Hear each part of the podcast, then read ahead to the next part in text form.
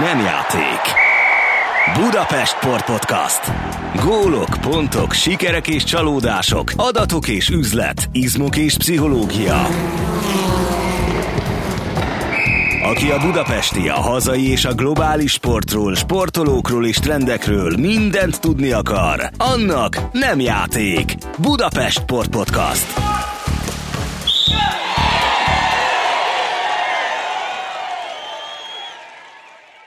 Köszöntöm a hallgatókat, ez itt Budapest főváros önkormányzatának sportpodcastja. Adásainkat megtalálják a Spotify mellett az én budapesten.hu oldalon, valamint a Városházához tartozó Facebook oldalakon.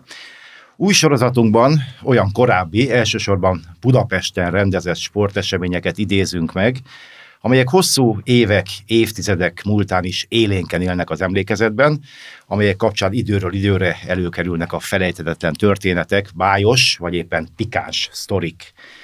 Ami különbejáratú naptárunk most 1995-öt ír, annak az évnek is a decemberét, amikor is női kézilabda világbajnokságot tartottak hazánkban. Pontosabban Magyarországon is, mert hogy ez a VB az osztrákokkal közös rendezésben zajlott, és a mi szempontunkból pazar eredménnyel zárult, hiszen ezüstérmes lett a válogatott. Én Bruckner Gábor vagyok, és két vendéget köszöntök a stúdióban. A magyar csapat egyik kulcsjátékosát, aki beállósként pályafutása során 202 alkalommal viselhette a címeres mezt, 17 éves korától egyetlen klubban játszott a Ferencvárosban, és sok-sok egyéb cím mellett olimpiai ezüst és bronzérmesnek, VB ezüstérmesnek, Európa bajnoki arany és bronzérmesnek mondhatja magát, jelenleg az FTC utánpótlás edzője Pádár Ildikó, és itt van velünk Sinka László, a Magyar Kézilabda Szövetség akkori főtitkára, a Világbajnokság Szervezőbizottságának társelnöke is. Sziasztok! Jó reggelt! Hát úgy fogalmaztam a felvezetőben, hogy pazar eredményt értünk el az ezüstéremmel. Bemelegítésként kezdjük itt, hiszen a magyar női kézilabdasport történetében volt minimum két ezüst, amit elvesztett aranyként tartunk számon, ugye a 2000 Sydney olimpián a dánok elleni, majd a 2003-as horvátországi VB-n a franciák elleni döntőt bukta el a magyar csapat, úgy, hogy már mindenki ebben tudta az aranyérmet. Hát most még tényleg csak néhány mondatban az elején. Erre a 95-ös VB ezüstre, így 29 év táblatából. Milyen érzésekkel gondoltok vissza? Ezt megnyert ezüstnek, vagy szintén elvesztett aranynak tartjátok? Megnyert ezüstnek.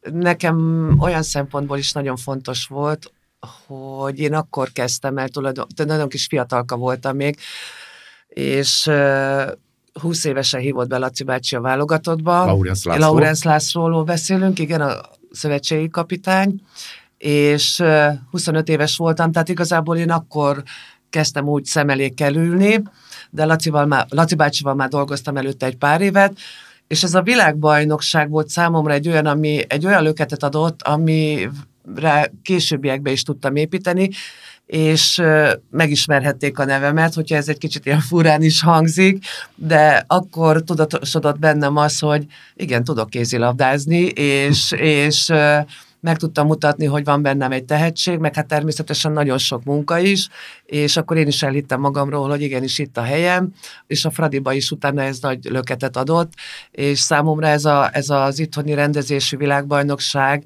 ez egy, ez egy akkora dolog volt, nagyon sokan kérdezik, hogy összehasonlítani akár olimpiával, EB-vel, VB között, hogy mi volt a különbség, melyik volt a jobb, de nekem ez abszolút az első helyem van, mivel Magyarországon rendezték hazai szurkolók előtt VB, ezüstérmesek lettünk, és ezzel kijutottunk az olimpiára, tehát ott minden, minden, minden olyan, olyan nagyon-nagyon jó volt, jól sikerült. És nem bánkódtatok az elvesztett Abszolút nem, abszolút. Sem. Nagyon rossz persze egy döntőt elveszíteni, főleg úgy, hogy nem Budapesten rendezték, hanem Bécsújhelyen, de hát mondhatni azt, hogy hazai körülmények között, mert olyan több ezer szurkoló jött ki, és buzdított bennünket, tehát csak piros-fehér-zöld zászlókat, magyar hangokat hallottunk.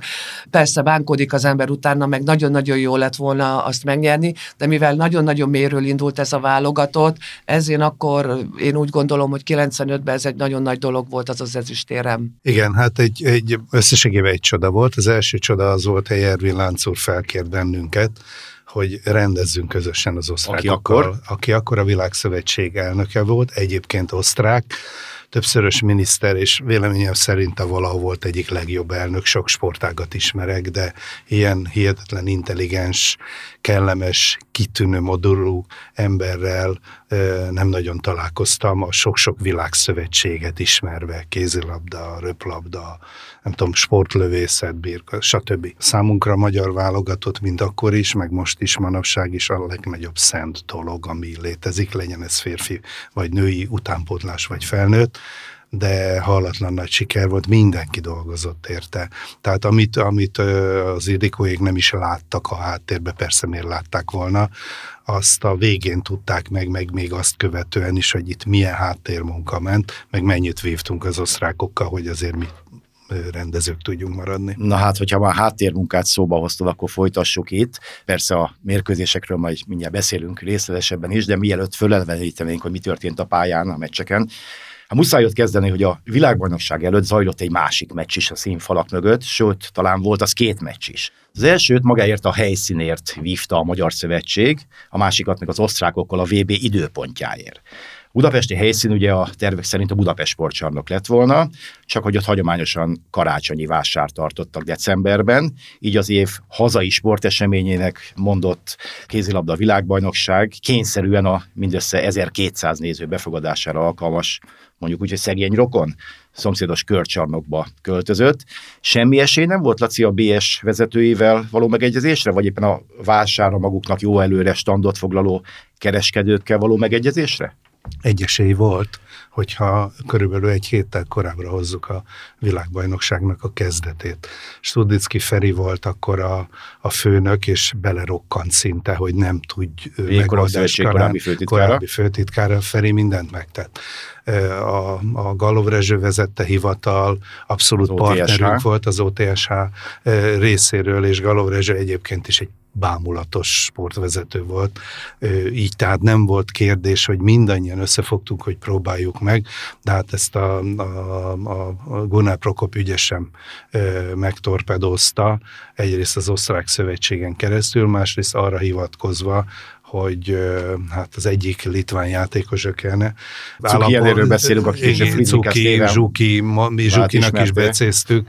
Iszonyat jó játékos volt, nagyon, ugye tényleg nagyon. parádésan jó Spiller volt tőle a kalappal, de hát ugye Litvániából érkezett szokás szerint a hipóba, és még nem volt meg az állampolgárság, a zárójel, ha akarták volna, teljesen mindegy volt, hogy harmadikán szerzik meg neki, már mint december harmadikán, vagy másodikán, vagy november 11 Azért ezt tegyük tisztában, csak hogy értsek a hallgatók is, hát arról volt szó, hogy ez a Lit- volt korábbi litván válogatott játékos, meg előtte szovjet válogatott játékos, Cukian, de 1993. december 3-án még pályára lépett a litván válogatottban, Igen, és, és a nemzetközi szabályok szerint két év elteltével játszhatott csak újra az új hazája, Ausztria csapatában, vagyis december 3-a előtt egy nappal sem. Így az osztrákok hát olyan felejthetetlenül kiállhatatlan elnökük Gunnar Prokop vezetésével hallani sem akartak a korábbi kezdésről, mert azt akarták, hogy Cukiene ott legyen már az első meccsen is amire nem igazán volt szükségük semmiképpen, hiszen az első meccseiket könnyedén vették. Tehát ha lesz volna ebben egy pici jó akarat, akkor új helyzet áll elő, és még akkor sem vitatkoztunk azon velük, mert abban megegyeztünk, hogy bárhogy alakulnak az eredmények, Wiener Neustadtbe ebbe az új csarnokba, ahol egyébként előtte kimentünk ugye edzőmeccsere is, ott legyen a döntő egyefene, csak lehessen a BS-be. Tehát mi nagyon sokat igyekeztünk el engedni annak érdekében, hogy a hazai közönség előtt és tízezer néző előtt játszanak a, a lányok. Arra hajaztunk, hogy minden áron szerezzük meg, hogy a lehetőség lehetőséget, hogy sok néző előtt játszunk. Nos, ez nem így sikerült, ellenben, ahogy a bevezetőben elmondtad, a legfontosabb végül is sikerült a végén, hogy, hogy minden sikerült, olyannyira, hogy a, hát a végén már, már csak mi számítottunk az egész VB-n, hát jó volt nézni ilyenkor a Prokopnak az arcát. Nem akarok nagyon rugózni a Budapest sportcsarnok versus körcsarnok sztorin, de amikor ezt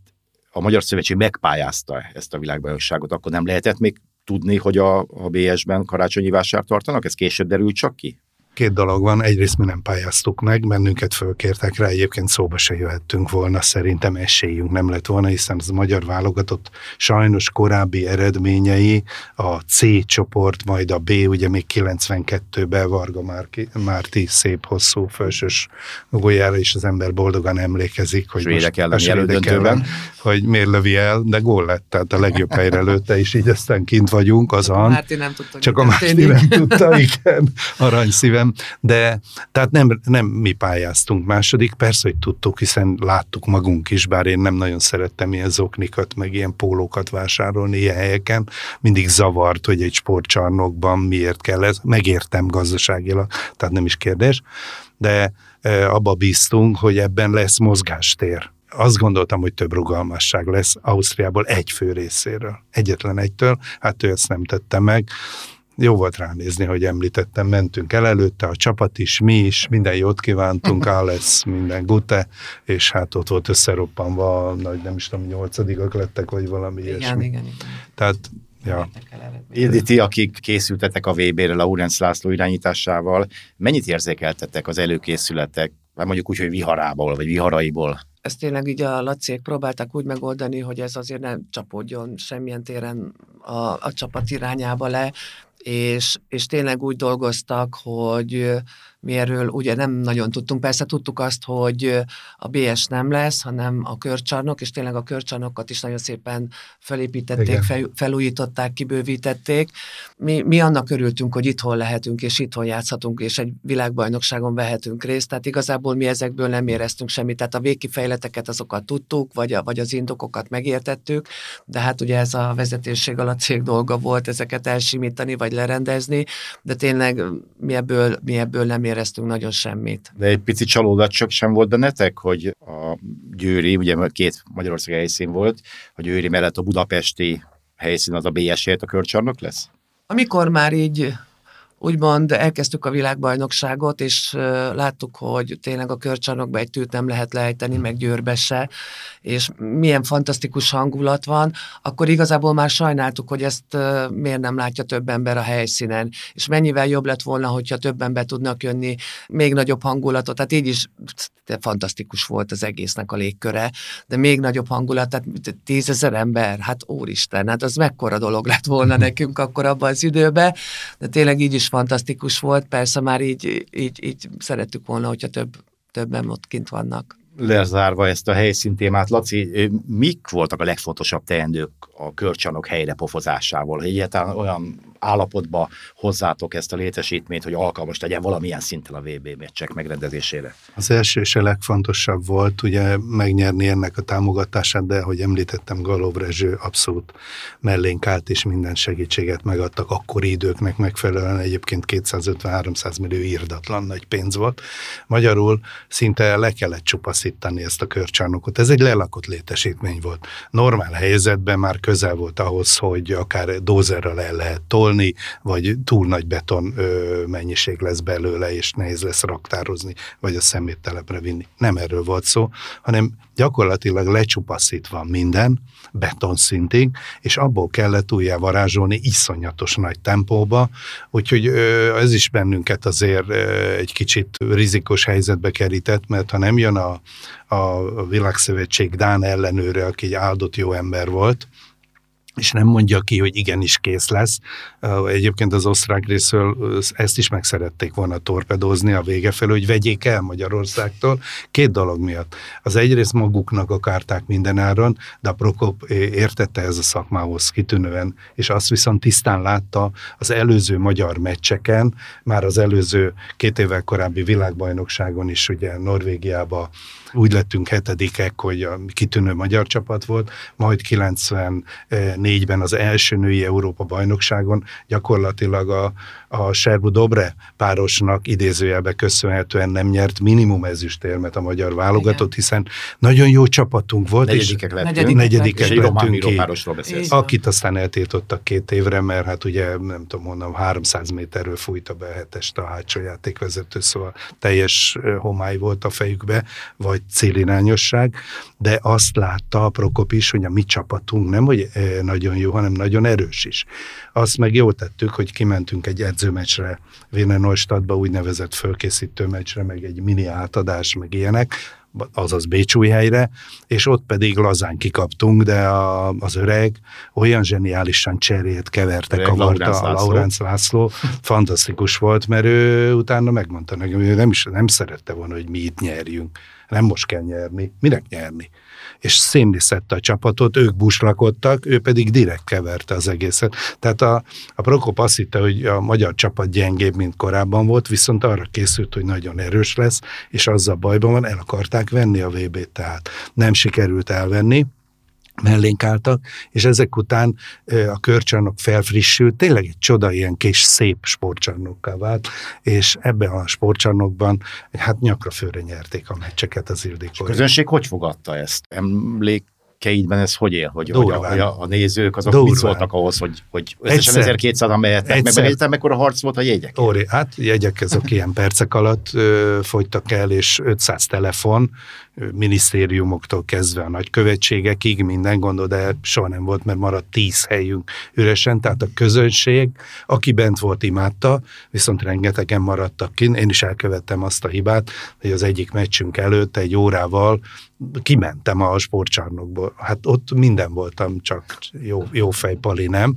Ráadásul állt a hó úgy egy fél méter magasan, nem volt meleg, hideg volt. A nép, a nép, a kézilabdát imádó emberek mindenáron be akartak jönni abba a kis csarnokba, tehát nagyon kellemetlen volt azokat a hangokat hallani, hogy miért nem a másikba, nekünk az semmi közünk nem volt, és azért, azért többször én nem mentem ki. Csak egyszer, a kínai meccs után, de akkor beleestem De a hóba. Laci már próbálta fölidézni a világbajnokság előtt történteket.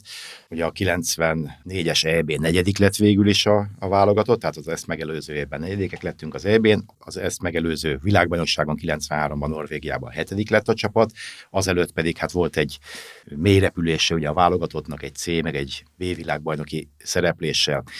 Mindezt figyelembe véve, mik voltak az elvárások a, csapattal szemben, hogy emlékszel erre vissza, Jüdi? Mindenképpen. Én még annyira fiatal voltam, hogy én, én meg annyira, annyira kezdő voltam még ott a válogatottban, hogy igazából en- engem még úgy húztak a többiek, próbáltam fölnőni hozzájuk, de igazából ezt a csapat is tudta, tehát hiába volt az, hogy igen, tovább kell jutni, de hát a csapat is tudta, hogy innen csak fölfelé, tehát ez a, és ráadásul egy olyan válogatott állt össze, ami tényleg utána évekig, évekig hozta az eredményeket, és mindenki tudta, hogy, hogy mi a cél. És mindenki, mindenki azért küzdött, hogy, hogy ezt a célt elérjük. Az éremszerzés ki volt mondva? Nem, nem, Nem, nem. Az olimpia volt a cél. Olimpia. Azt mondtuk, hogy a, ugye egy közös csapat szövetség, szűk, mi itt nem szerettünk olyat csinálni, az irodába eldönteni, hanem a csapattal együtt megbeszéltük, hogy szerintünk közösen mi a mindenható cél. A mindenható az egyedül az volt, hogy olimpiára kijutni Atlanta, Igen. és minden további az haba tortán. Igen, ugye? igen, a többi az már csak ráadás lehet. Tehát Az- nekünk is az volt az első olyan lehetőség, hogy egy olimpián ott tud lenni az ember. Tehát. Hát pontosan, és ugye a legvágyottabb dolog az volt, hogy ki az olimpiára, egyrészt a magyar olimpiai csapatot erősíteni egy csapat létszámmal, de a legfontosabb, hogy ők egyenként meg tapasztalják az olimpián való szereplés káprázatos Hát ez egy lehetőségét. nyilván volt magának a világbajnokságnak, önmagában is volt egy célkitűzése, feltételezem. Az Így van, szereplés az, kivívása, az olimpiai kvóta kivívása volt, ami, az, ami akkor mit is jelentett? az be kellett Négy négy, és Igen. ez jött azzal a bizonyos orosz meccsel, Igen. Igen. amit, Amiről, be, Igen. amiről beszélünk majd amit Kicsit- hoztunk. kicsit Amit hoztunk. hosszabban is, de hát akkor, ha már a meccsek, hát akkor, akkor az elején illik kezdeni.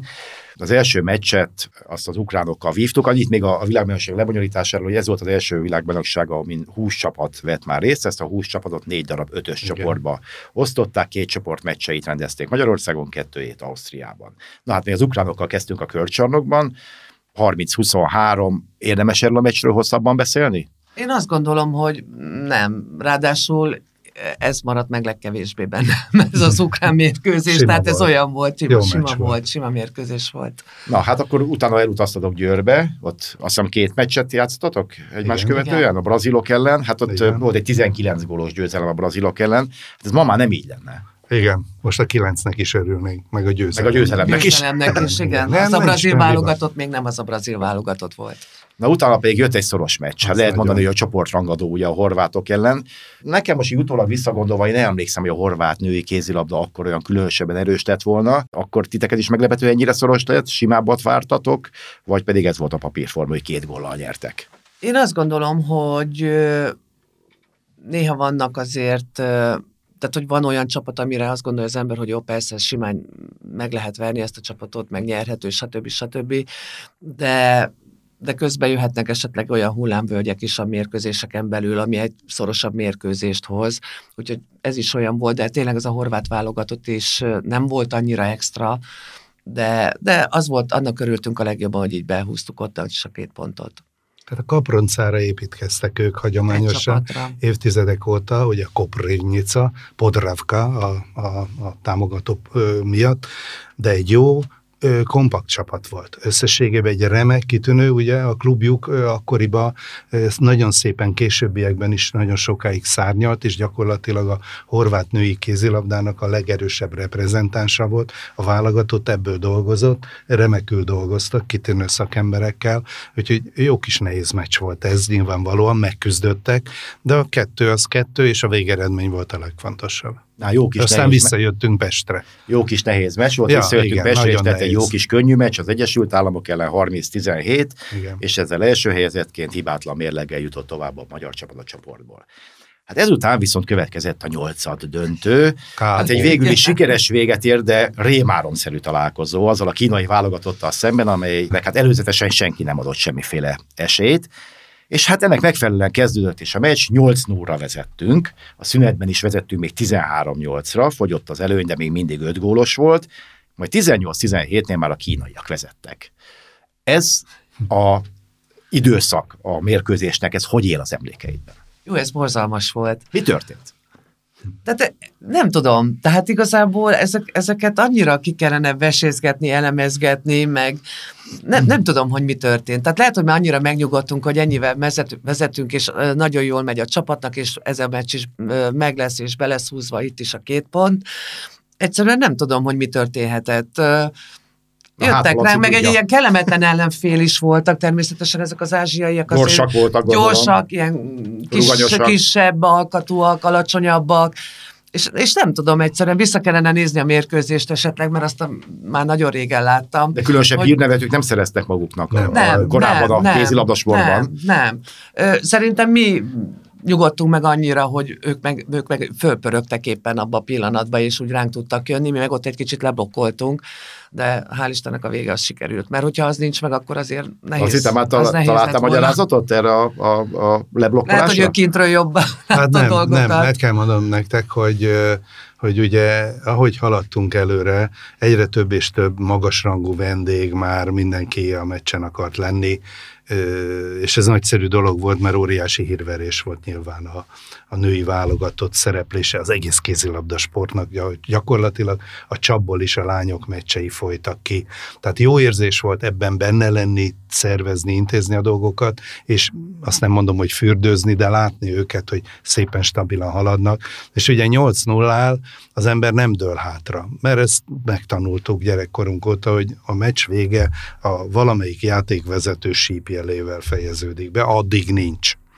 És, és úgy látszott, hogy olyan volt, hogy mintha a csapat nagyon túl gyorsan, túl korán szerezte volna ezt a 8-0 ide éljen-éljen, 8-0, és mindenki szédült, ugye a közönség mámorba Azt hittük, hogy nem is fetrengett. fogunk gólt kapni. Igen, Igen, már úgy nézett igen, ki, hogy, igen. hogy mikor az első kínai gól, csak hogy ö, lehet, hogy nem emlékeztek rá, én sajnos nagyon. Az első kínai gólt vastaps követte a magyar, a, a magyar szurkolóktól. Kilencet. Nem, se, hát hát igen, hát most mindenki, hogy jó van, aranyosak, de jó, hogy eljöttek, jó nagy ország, meg ilyenek mentek ki a nézőtéren, és ugye te hallod. Igen ám, de hogy jönnek ránk, fél idő öt, az egy kitűnő előny, ott még nem érzel semmit ellenben, mikor megfordult, ahogy említetted a meccs, akkor gyakorlatilag próbáltunk ülni ott a szervezői helyen a csapat mögött közvetlenül, vaskarcsival, de hát a vaskarcsi mellett úgyse fért el az ember ülni, úgyhogy én nagyrészt vagy félig álltam, vagy álltam, de amikor Korábbi ránk jöttek, klasszis játékosról beszélünk, aki akkor a szövetség alelnöke, alelnöke volt. volt a karcségem, akivel egyébként általában akkoriban a parlamentbe jártunk a VB előtt kunyerálni, autót, pénzt, meg ilyeneket csináltunk etekig, ott üdögéltünk, és uh, Karesz, Karesz fölállt, és hát fújtatott. Ő egyébként is így szeretett játékosként is, meg vezetőként is fújtatni, és akkor, és akkor már én voltam a hibás. Mondom, be, be fog vágni nekem egyet, vagy még egy gólt kapunk vége, mellett csak a karesz. Szegény, én is meg voltam őszintén szólva rettenve, hiszen eddig minden úgy látszott, hogy simán megyünk, és majd a négy közé jutásért játszuk a kitöbbrét, de hát ha előbb kiesünk, akkor összeomlik ez a világbajnokság. Olimpia, hát semmi nincs, mert utána már semmi, vége, kiestél, game over. És nagyon kivoltunk, de szerencsére Ugye, mint minden ilyen egyébként klasszisoktól hemzeg, hemzseget szerintem a magyar válogatott, Laurenc Laci óriásiakat húzott, ugye a Kocsisbőbe előző évi játékáért a világ legjobbja címet kapja, tényleg páratlanul kitűnően kézilabdázik, és mégis Ildikót tolta az ellenfelekkel, mert állandóan sakkozott, hogy milyen stílus legyen később, ugye ez érte a legtöbbet az oroszok ellen, majd ez visszajön, parádé, de ott már látható volt, hogy ő is megbénul, és megbénul mindenki. Ott ezt akartam kérdezni, hogy emlékeztek arra vissza, hogy Laurenz mondjuk 18-17-nél Hát nincs hogy viselkedett, illetve hát mit kész, lépett? hát meg volt tör, ő is össze volt Ő is, törve, mert nem mert nem talált, nem, Igen. bárhogy cserét nem volt semmi. És milyen ilyenkor, milyen, ilyen, milyen, milyen klasszikus egy ilyen csuri klasszisokkal lévő válogatott, hogy az egyik játékos jelen, jelesül a német Helga, ide a zsugát. És volt két olyan betörése, amiről a kínaik szana szétrohantak, és, ak- és még ráadásul még akkor se kicsi gólt lőtt, hanem szaj, majdnem leszaggatta a hálót, mert látható volt az a düh, az a nem hiszem el pillanat, Akkor is hogy, megcsináljuk. hogy megcsináljuk, mert ilyen nincs.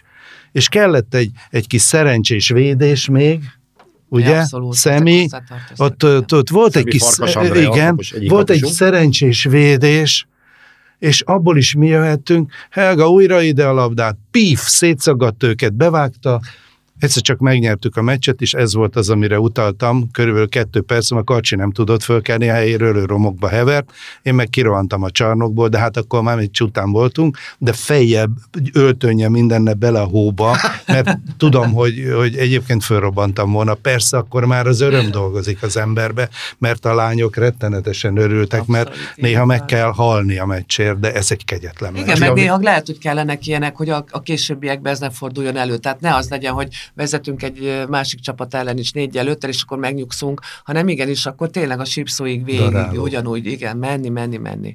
Tehát a vége ugye egyetlen gólos győzelem, 21 20 lett Sima. ide, és hát mindjárt folytatjuk is akkor a, a világbajnokság történetét. De ugye kicsit oldjam a, a, a feszültséget, ami az elmúlt percekben felidéződött. Ha jól tudom, ugye ekkora már egy egész ország dudolt egy bizonyos slágert, nektek köszönhetően, Ildi, mert hogy hát időközben a csapat hát talán mondhatjuk úgy, hogy a himnuszává lett a Republiknak a Száját Kismadár című dala. Hát a maiaknak ez, ez talán kis magyarázatra szól, hogy miért pont ez lett a csapat indulója. A kökétől jött ez, ő, ő kezdte el először, Igen. úgy, ő hallotta meg a Republiktól ezt a szájjel kismadarat, és természetesen akkor még nem voltak ilyen, ilyen semmi olyan extra kütyük, tehát voltak is kazettás, Kazettás magnó, és magnó. kazetta, szalagos kis kazettás magnónk volt, és nekünk is volt a csapattal, meg hát kazetta.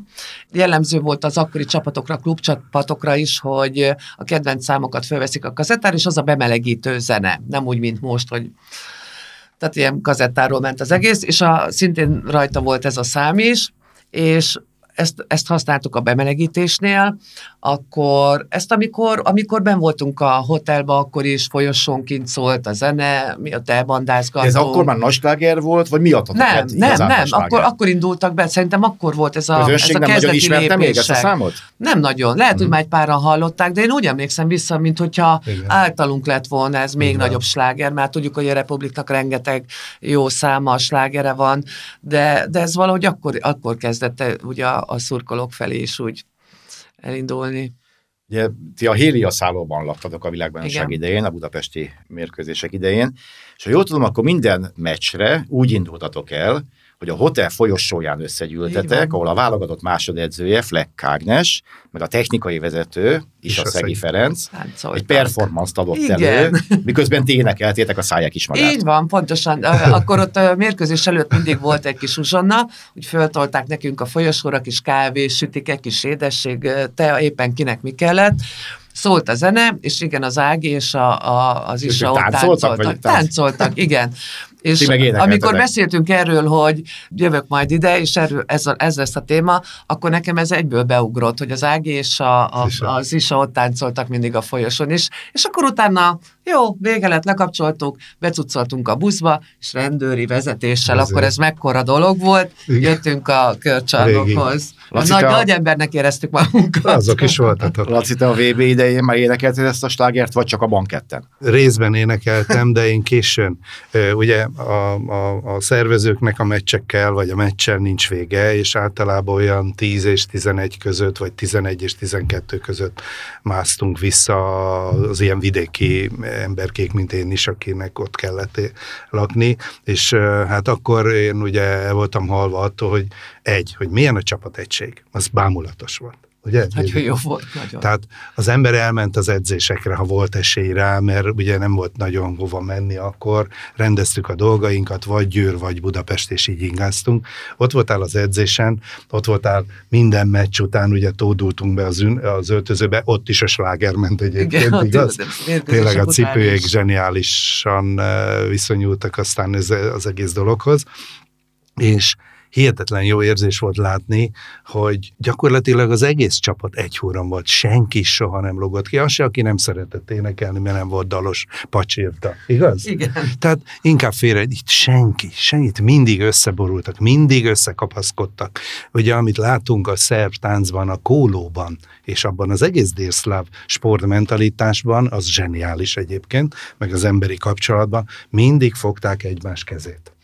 Ezek, ezek a, a legnagyobb energia átadó ö, helyzetek és szituációk, mert akkor válik egy csapat egyé, amikor mindenki, és amit említettem, hogy egyik világklasszis hoz a másik, és ugye amikor jön a következő meccs, akkor például Ildikó lesz az abszolút főszereplő, mert azzal törtük meg gyakorlatilag beállós játékkal, fogtuk meg az oroszokat, nem tudtak mit kezdeni, nem volt esélyük ellenünk, miközben előtte ott voltunk ezen a bizonyos kínai élünk vagy halunk című végjátékban, és millimétereken volt őszintén szóval, hogy igen, tovább élünk, megyünk tovább.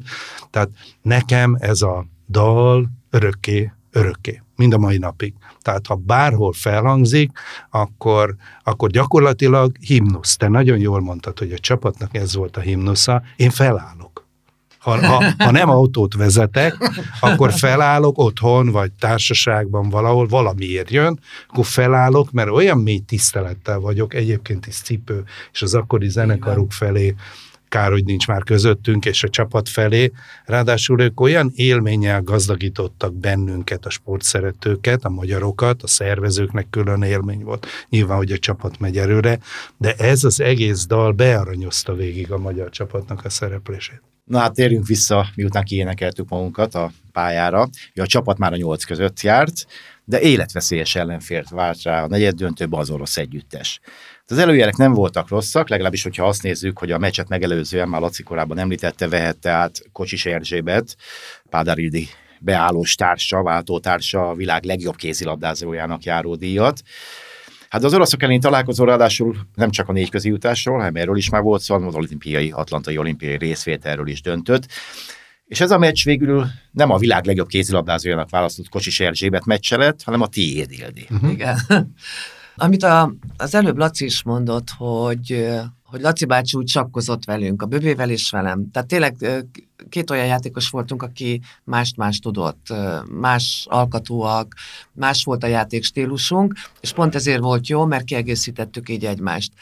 És ugye jött az orosz nagyfal, Bizony. és, és akkor Laci bácsi nekem szavazott, rám szavazott, és nekem szavazott bizalmat, és hát így utólag már persze utána így éltem is vele, hál' Istennek, és tényleg neki, nekik mentünk. Tehát itt nem volt mese, tehát mindent egy, egy lapra tettünk föl. Tehát mi ki szerettünk volna jutni az olimpiára, mi meg szerettük volna ezt, ezt a mérkőzést nyerni, és tényleg ez a közösség, ami, ami tele volt energiabombákkal, tele volt egyéniségekkel, az tényleg olyan jól működött, tehát egy olyan fantasztikus hangulata volt annak a mérkőzésnek, hogy nem is tudom, hogy előtte-utána volt -e olyan mérkőzés, mint az, mert, mert a számunkra egy akkora ugródeszka volt. Ott hét volt. volt lőttél, ha jól Hetet, emlékszem. igen. És én lettem a Ő- meccs legjobb játékos. Igen, hát nem lehetett A más. Igen. rangadókat, bajnoki rangadókat, meg a, a, az igazán jelentős válogatott meccseket nézzük, akkor sokszor lőttél hét gólt? Nem sokszor nem volt annyira jellemző ez a hét gól, Tehát ez, ez is és, és, és tényleg ezt is abszolút, is. abszolút. Tehát ez a hét gól, meg az, hogy ezáltal mit értünk el, hát az, az van. Tehát, Hát hogy hány- nem is lehet úgy Meg beszélni. hány hetes csináltál? Ugyanis igen, az úgy is rántották le jobbra-balra a forgásoknál, csak úgy zuhogott. Igen, ebből még ugye volt. a köke nagyon tolta be a zsugákat, iszonyatosan, ugye ők eleve fantasztikusan játszottak Márti együtt.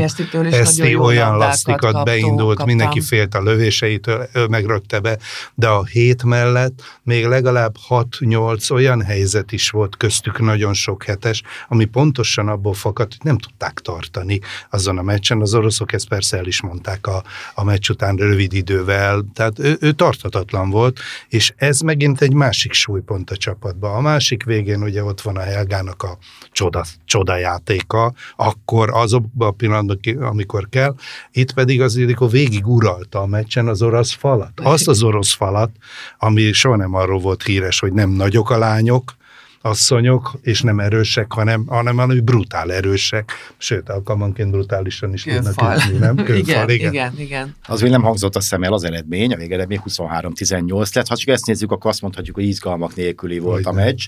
Már próbált Ildi az előbb erre utalni. Lehet, hogy ez azért alakult így, mert a kínai meg úgy alakult? A kínaiak elleni meccs? Tehát volt ennek ahhoz köze? Annak, a mérkőzésnek? Tehát, hogy egy kicsit ott megijedtetek, és itt aztán minden energiát mozgósítottatok, és, és, és teljes volt a fókuszáltság. Abszolút benne van itt tudat alatt is, hogy az egy olyan mérkőzés volt, tehát még jobban kell koncentrálni a kezdésre, még jobban kell koncentrálni, figyelni arra, hogy mi irányítsuk a mérkőzést, a mi kezünkben legyen ez a kis vezérpálca, hogy esélyük ne legyen az oroszoknak majd esetleg valamit is itt elérni, vagy úgy följönni ránk, vagy, vagy megnyerni a mérkőzést.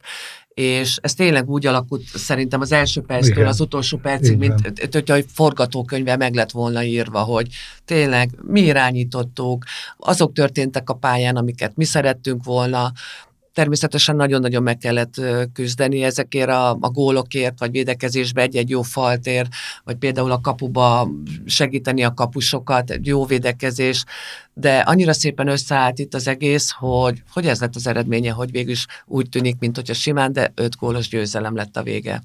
Hát a négyben voltunk, egy szövetségi főtitkár, egy VB szervezőbizottsági társelnök, ilyenkor tudom, fürdik a boldogságban, a népszerűségben, meg már talán egy kicsit ünnepel is. Arra kérlek, hogy csak azt ö, mondd el, ami ránk tartozik ez ügyben, hogy akkor tényleg már, már akkor ti azért megnyugodtatok, ugye? Igen, én személy szerint annyiban, hogy Meg volt az fürdöttünk, fürödtünk valamennyien, fürdőztünk ebbe a boldogságba.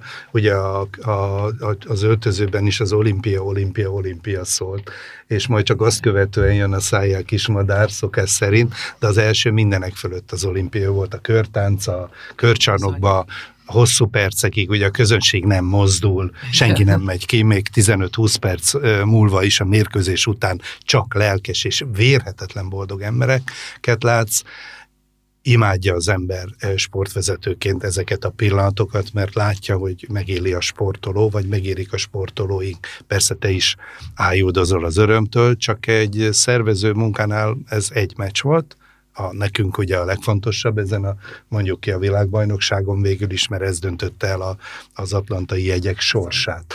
Tehát ez mindent vitt. Láttam, hogy Schmidt Pál elnök úr és a többiek az olimpiai bizottság teljes vezérkara, meg még milliónyi jó, nagyszerű, ismert vagy kevésbé ismert ember milyen hihetetlen boldog, és mi hozzátettünk a Magyar Olimpiai Csapathoz ezzel. Na hát ugye nekünk utána ment tovább a meló, úgyhogy mire beértem a, a szállodába, addigra a folyosos bandázás persze zajlott, úgyhogy akkor még közösen újra elénekeltük egyszerre a szája kismaradat. Úgy emlékszem, hogy akkor az igazgató úr, a szálló igazgató Igen. Igazgatója, mielőtt elindultunk volna a mérkőzés, azt hiszem ez meccs, előtt volt, azt mondta, hogy ha kijutunk az olimpiára, megvan a kvóta, akkor annyi palacsinta, akar. igen. És így volt, És és, így volt. vissza palacsintázni, és töménytelen mennyiségű palacsinta várt bennünket a szállóba. Köszönet érte. Igen. De hát az olimpiai részvétel meglett, a négy közé jutás meglett, de hát a világbajnokságnak még közel sem volt vége, és hát gondolom, hogy nem csak ti szerettetek volna egy sikeres folytatás, hanem a közönségben is megvolt az igény, Igen. hiszen itthon voltunk, hazai ö, környezetben. Gondolom, hogy itt már a, a határa csillagos ég, meg a, az alany érem megszerzése, vagy legalábbis a döntőbe jutás kivívása volt, ugye? A Abszolút, cél? és ezt is éreztük. Ugye a médiából is érkezett érthető módon, hiszen mindenki lelkes volt. És mindenki a boldogsága azt hozta, hogy nincs megállás. Irány, ugye a következő cél rögtön az volt Bécsújhely. Igaz? Igen, döntő. Tehát döntő Bécsújhely. Na de itt és a norvégok vártak ránk az előzőntőben, az akkoriban már iszonyat jó csapattal rendelkezett. Ez egy igazán hidegrázós meccs lett. A hajrá előtt 19-14-re vezettünk, de az utolsó négy percben az ellenfél öt gólt lőtt zsinórban, és az ígyszerek sorát hibázták el a magyar játékosok, és ti egyet sem lőttetek, egy gólt sem. Az, az utolsó dudaszó pillanatában, hála a jó égnek, 22-21 állt az eredményező táblán, és a mi csapatunk neve állt elől, a döntőbe jutottatok. Hát mi történt a végjátékban? Tudtuk, hogy egy nagyon jó csapatról van szó, és ott folytattuk a, a norvégok ellen, ahogy az orosz meccs után abba hagytuk, és, és tényleg minden jól ment, de tényleg egy sportoló életében így meccseken belül is vannak néha így hullámvölgyek. Most konkrét, konkrétan nem tudom, hogy mitől jött az, hogy mi kihagytuk a helyzeteket, mert a helyzeteink megvoltak. Tehát arra én is emlékszem, hogy ott, ott kidolgoztunk helyzeteket, de Hát a azok most kapus- ki kap, Hát igen, A kapusok úgy védett, mint az álom. Kevésbé lőttük jól ezeket a helyzeteket.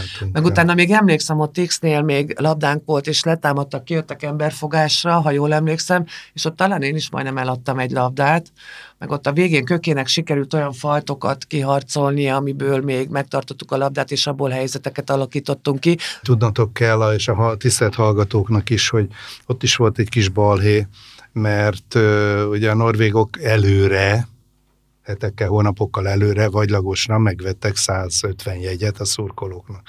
Igen, ám, de a kölcsönökben egyetlen egy hely se volt.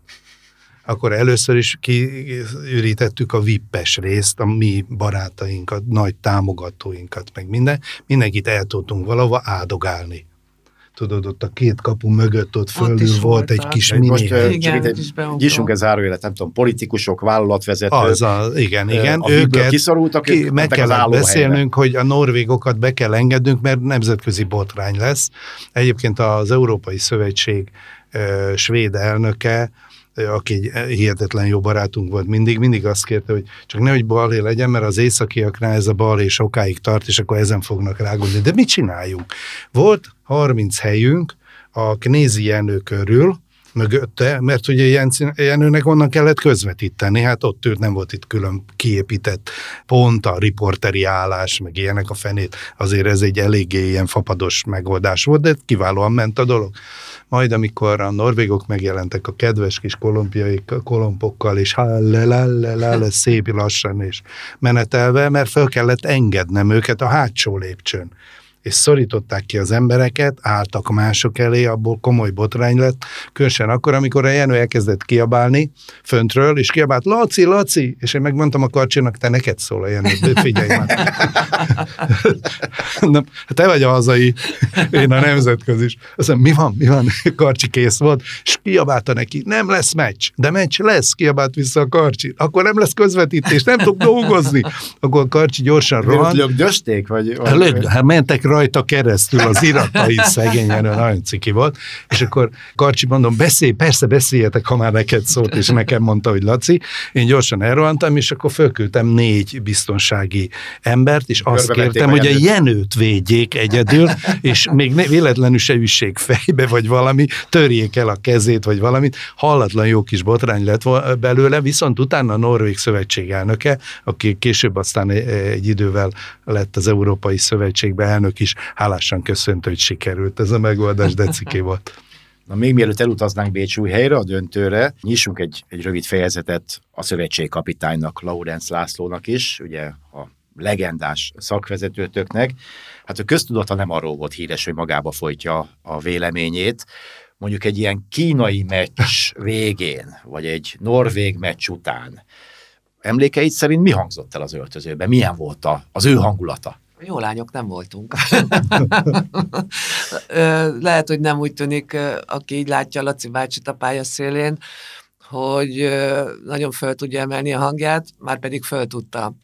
Vagy ha nem is emelte föl, tudott olyan szavakat, mondatokat mondani, olyan szavakat használni, ami igen csak fájdalmas volt, még hogyha nem is hangosan mondta, tehát azért úgy mindig volt éle a mondani valójának, és mindig tudtuk, hogy éppen milyen hangulatban van, és hogy azzal a mondattal mit is akar közölni. Jó humora is volt ezzel Nagyon jó humora volt. Uh-huh. Nagyon jó humora volt Laci bácsinak, de néha tényleg a humorával is úgy oda tudott oda szurkálni egy kicsit az embernek, és hogyha az ember nem értette, vagy, vagy úgy rossz néven vette, akkor, akkor igen, tehát, hogy érteni kellett az ő humorát, de nagyon sokszor azért vidít, felvidított bennünket. De ezek után, a meccsek után, milyen szoros volt, vagy éppen nem tetszett neki valami, akkor igen, csak szót emelt. Na hát mondja így, hogy ha nem tetszett Laurence Lászlónak valami a játékosaival kapcsolatban, akkor felemelte a hangját. Ha valami Laurence Lászlónak nem tetszett a szövetségi vezetéssel kapcsolatban, akkor is felemelte a hangját? Kevésbé. Inkább akkor arra figyelt, hogy elmondja, hogyha valami számára nem tetsző, Általában az volt a, a gyakorlat, hogy engem gyorsan meg tudott úgy idézőjelbe találni, mert ugye én akkor már folyamatosan mentem a csapatba, a világ és Európa bajnokságokra csapatvezetőként, és azt tudta, hogy én, én biztosan, mint a szikla úgy járok körülötte, ezért is kellett levonszolnom a pályáról a 94-es Európa-bajnoki elődöntő mérkőzés után, mert ott aztán németül és magyarul totálisan szépen szitta a bírókat, és minden áron meg akarta verni őket. Tehát ott, ott, ott aztán utólag elfogadta, hogy, hogy azért jó volt, hogy valaki nagy nehezen, de visszacibálta.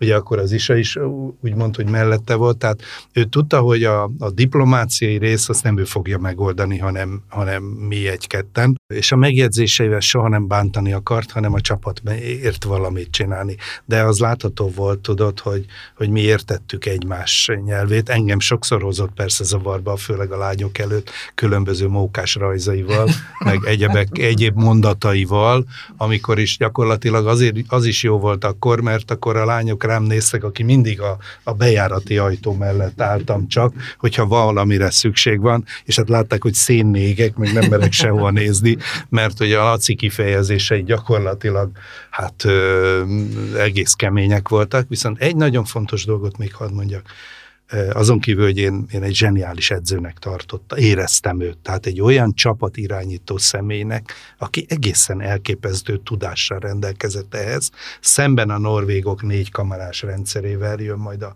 az olimpia, amikor ugye megverjük őket a bronzmeccsért, az öregnek meg ott volt a kockás füzet. És volt benne négy vagy öt figura, és majd ránézett. Tehát ő nem csak zseniális mester volt, hanem élt, halt a csapatáért ezt soha nem hangoztatta, nem mutatta, volt, amikor ugye vérig sértődött a VB-n, és elfordult háttal ült a vacsoránál, igen, igen, meg magára csinált, csinált ilyen pólókat, hogy haragszom, igen. és ne szóljanak hozzá. Itt, itt de, de, de mindig értük haragudott. És mindig is egy pillanatra, mert ugye Ildi többször, amikor most szóba került a beszélgetésben, akkor Laci bácsinak nevezte, te öregnek, de volt neki egy harmadik neve. A Smirgli. Hát igen, de azt a külsők jobban inkább így, így próbálták. De Smirglé alkalmanként egy nagyon finom eszköz volt, mint amikor néha mondott dolgokat megszállottan kereste a megoldásokat, és ami, amit még nem fejeztem be félig a mondatban, az az, hogy még nem volt vége akármelyik meccsünknek a meccs végének a következő pillanatától ő már következő meccsen gondolkodott. Őt, őt már nem is érdekelte, hogy mi volt ott. Ugye persze volt, hogy Koreát megverjük mínusz nem tudom hétről, és akkor ha jó van, nem mondom a hozzávaló magyar szót, ennyi volt. Ez körülbelül a dicséret volt, hogy, és egyébként is lehetett volna többet győzni. Ugye így igen, van? igen. Vagy Korea ellen. De az, az, az a szeretet egyébként, ahogy őket szerette, nem sikerült ugye ezt agyonra kimutatni, ez így lesz majd igen, az nem olimpián is. Nem, nem, nem. Ő állandóan hajszolta a csapatot, de a legvégén a banketten meg a Zöldfába, ott egy más Laurenz László Igen. volt, aki énekelt, táncolt, jókedvű volt, de addig nem engedte meg magának a lazítás soha. Megelőztetek a következő kérdésemre adandó választ félig meddig, mert hát ugye még hátra volt ugye a döntő, de hát az már nem volt kérdés, hogy a magyar válogatott amelyik nem is olyan rég, ahogy az elhangzott C meg B csoportban szerepelt a, a világbajnokságon, története egyik legjobb sikerét érte el. Hát, hogy mekkora szerepe volt mindebben Laurence Lászlónak, de nagyjából már azért utaltatok erre. Tehát magának az edzőnek mekkora szerepe volt ebben, hogy látjátok? Nagyon nagy szerepe van természetesen egy edzőnek, de hát Laci bácsinak meg főleg, mert amit az előbb a Laci is mondott róla, hogy egy olyan egyéniség volt, aki borzalmas nagy tudással rendelkezett, rendelkezik, és mellette volt még egy olyan, olyan olyan emberi oldala is, és tényleg mindig azon volt, hogy ezt a csapatot úgy összetartsa, ezt a csapatot mindig úgy, ha kell, egy kicsit visszarángassa a földre. Tehát, hogy mindig tudta, hogy most picit engedni, picit visszatartani. Néha mondjuk úgy éreztük, hogy ez a visszatartás több volt, meg, meg nem kellett volna annyira, de így utólag tényleg azt mondja az ember, hogy kellettek ezek, mert, mert ettől lettünk azok, akik, akik ezeket a gyönyörű eredményeket elértük tényleg hajszolt bennünket, kemény edzései voltak, de ahogy fölépítette a játékot, az, az tényleg érthető volt, meg tudtuk valósítani, tehát soha nem kért olyat, amit, amit nem tudtunk volna a pályára tenni. Kemény munka állt mögöttünk, és hát természetesen utána is, amikor jó, ez egy kicsit más téma, amikor az olimpiára készültünk, akkor néha úgy be is, el is zárt, be is zárt minket a külvilágtól, tehát ő azért ez a típus volt, és tényleg, tényleg ő akkor örült, amikor tényleg már lehetett örülni. Tehát ő elő, előre sohasem tolta magát, előre soha nem ivott a medvebőrére, hanem, hanem tényleg mindig utána, amikor, amikor elértük azt, ami, ami a célkitűzés volt. Mert ezt nem beszéltük meg előre, de talán is jelenetekre, hogy innen is minden jót kívánjunk Laurence Lászlónak, Igen, akiről hát talán a hallgatók nem tudják, a tököli idős otthon lakója Igen. jelenleg. Úgyhogy szeretettel, szeretettel gondolunk rá. Igen. És akkor folytassuk a döntővel, ugye elutazott a csapat Bécsújhelyre, Wiener Neustadtba, ahol Dél-Korea volt az ellenfél. Mit kellett tudni abban az időben Dél-Koreáról? Kit tartott a szakma meccsesélyésének? Hát Dél-Koreától. Tehát a nemzetközi közvélemény, tehát a, a nemzetközi szövetség vezetői egyértelműen a Dél-Koreát tartották az esélyesnek. Persze azzal nem tudtak számolni, hogy kijött három és fél ezer magyar ember, akit be tudtunk lopni a csarnokba, körülbelül 500-at a lányok, meg a mi akkreditációs kártyáinkkal. Az összes egyet a magyarok, amit lehetett felvásároltak, volt jó esetben 30-40 koreai, dél-koreai szurkoló, de a csapatuk szenzációs volt. Tehát nézd, minden egyes poszton, hát ti ott voltatok sokan, egyik játékosok ugye jobb volt, mint a másik. Azok a dél-koreaiak, akik akkor a válogatottat alkották, náluk egy egészen más életvitel volt, és egy rendszer. Hát azt lehet szóval a munkaidőbe edzettek. Hogy, hogy 8-9 órát Így van, edzettek naponta, és körülbelül 400 fős keretből válogatták ki a világbajnokságra utazó csapatot. Óriási rosta volt, kijött a világbajnokságra a csapat, gyakorlatilag mindent, ami a csapat körül megadható, megadnak a, megadtak a válogatottnak, ezzel semmi gondom, nálunk sem volt, Nem volt ilyen gond, semmi de ők ugye egy ázsiai stílust képviseltek, mondjuk ki azért merőben más, mint a miénk itt Európában, és más a stílus. Nem féltünk mi sem, mert hiszen a, a Lacinál nem volt gond azzal, Laurencnál, hogy esetleg az egyébként precízen pontosan megtervezett 1 óra 45 perces edzés éppen háromra ugrott, mert ugye az, az benne volt, benne volt benne a pakliba, volt a pakliba, és jó edzések, kitűnőek. A koreaiakat viszont ilyen nem szép szó, de mintha galop vagy Ilyen versenyre is gépiessé tette ez az edzés munka.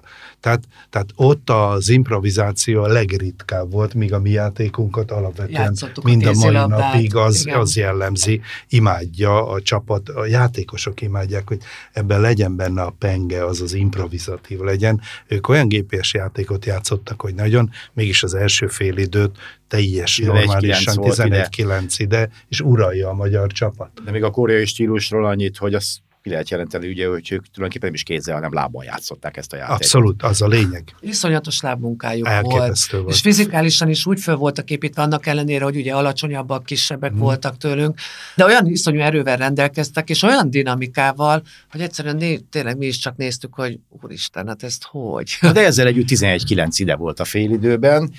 Hát nyilván megnyugodva senki nem volt, de akkor már reménykedtünk azért, hogy hát, ha meg lehet ez. Igen.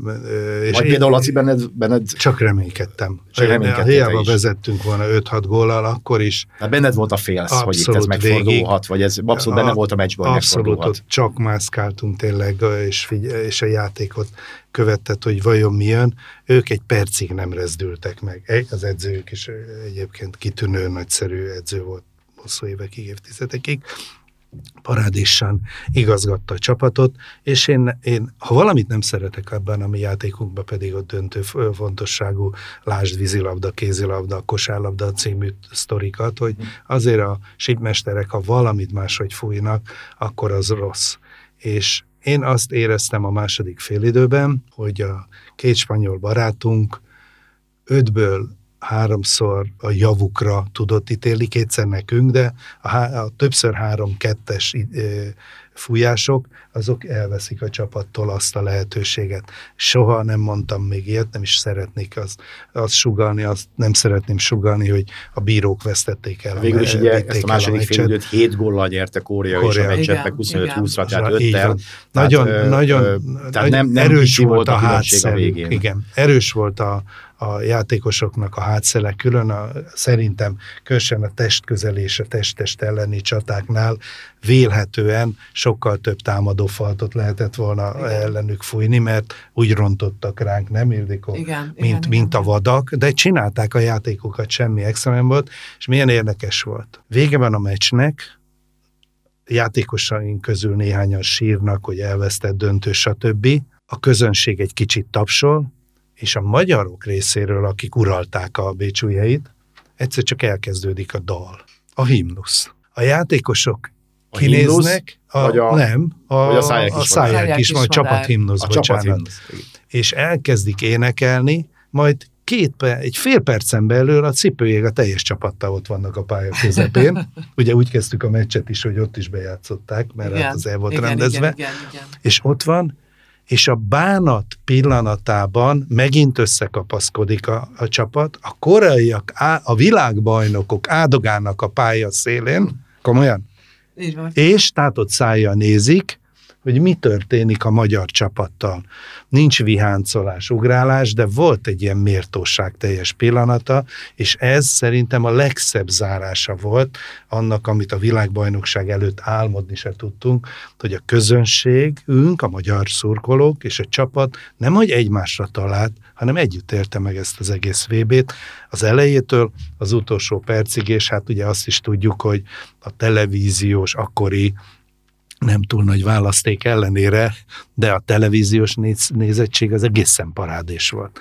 Tehát az, az a, gyakorlatilag a, a a 95-ben az is egy csodás érzés volt, hogy ugye mindenhonnan az az információ jött, hogy a műsor, az esemény azon a napon következőn, és végül Bécsújhelyen az volt, hogy játszik, döntött játszik a magyar női kézilabda válogatott. Ők megfeleltek minden előzetes elvárásnak, zseniálisan kézilabdáztak, emelt fővel vesztették el a döntőt, ilyet is lehet, kulturáltan gratuláltak Igen, a, abszolút. az ellenfélnek, kicsit szomorúan átvették az érmet, Ugye utána volt ott egy ilyen bankett, amiről viszonylag jó gyorsan Ó, nagyon elmentünk, hamar eljöttünk onnan, és igen. hát utána jött az igazi ünneplés. Na ezt akartam pont kérdezni, hogy nekem abban az időben volt szerencsém titeket jobban ismerni, meg gyakran találkoztunk, és, és közösen is részt vettünk egy-két buliban, és hát tudom, hogy nagyon szerettetek bulizni, hogyha valamikor, akkor gondolom itt valami orbitális nagy buli volt utána, ugye? Brutális nagy buli Hol volt. volt? Tehát ott Győrbe a zöldfa étterembe, és ott már el tudtuk engedni magunkat. Tehát ott már, ott Igen. már tényleg az, a, az az ezüstérem, az aranyérem volt számunkra, Igen. ott már,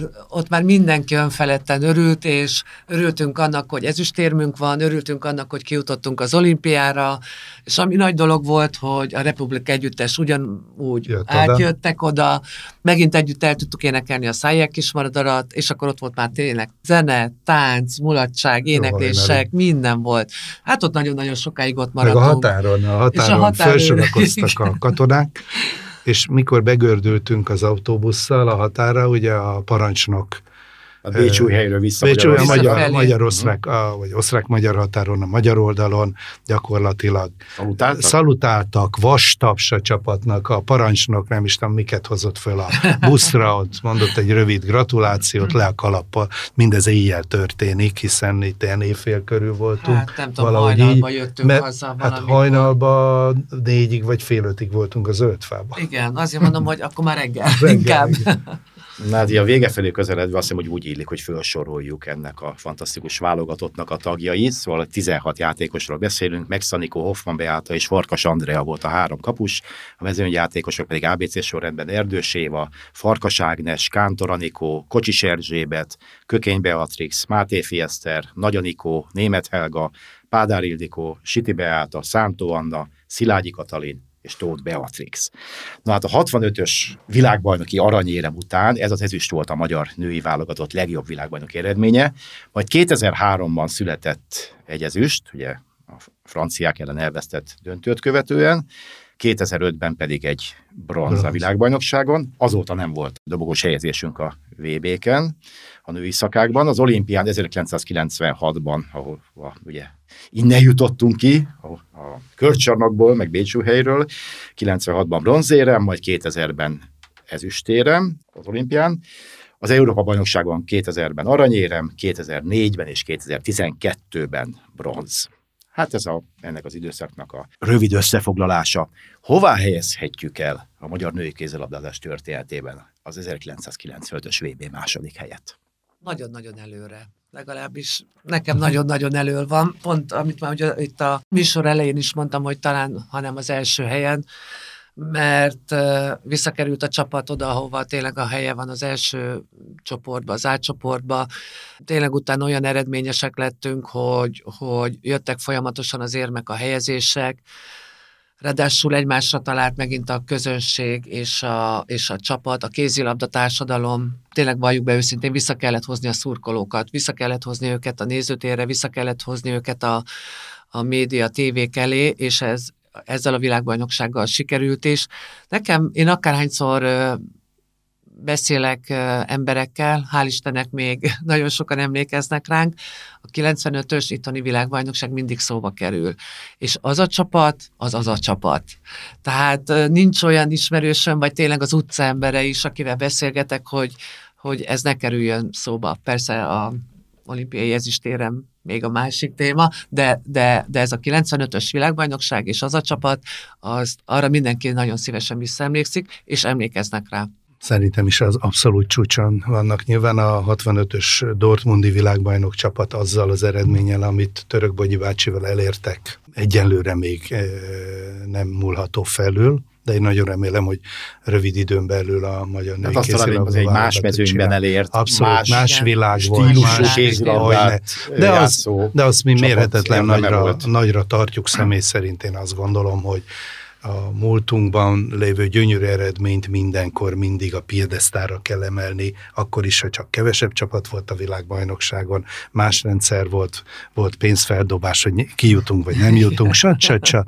Mindennel együtt mindig a végeredményt számolja mindenki. Tehát nekik örök hálásak tudunk lenni kézilabdázók, igaz? Igen, meg tényleg a mi igazmondás, hogy a, a múlt nélkül nincs jövő. Tehát ez abszolút igaz a sportra is, tehát ők már, ők már egy olyan utat tapostak ki, amire mi is próbáltunk följutni, ahova ők, tehát a, a csúcsra.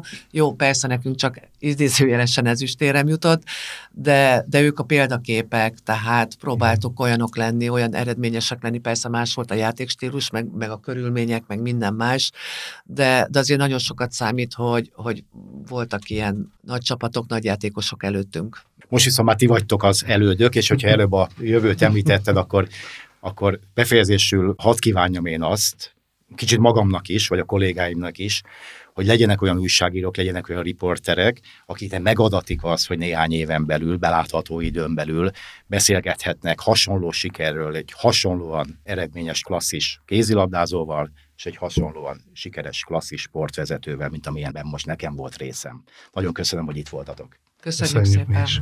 Kedves hallgatóink, a Budapest sportos podcastját hallották Pádár Ildikóval, Sinka Lászlóval és Bruckner Gáborral. Adásainkat megtalálják a Spotify mellett az én budapesten.hu oldalon, valamint a Városházához tartozó Facebook oldalakon. Köszönöm a figyelmüket, a viszonthallásra.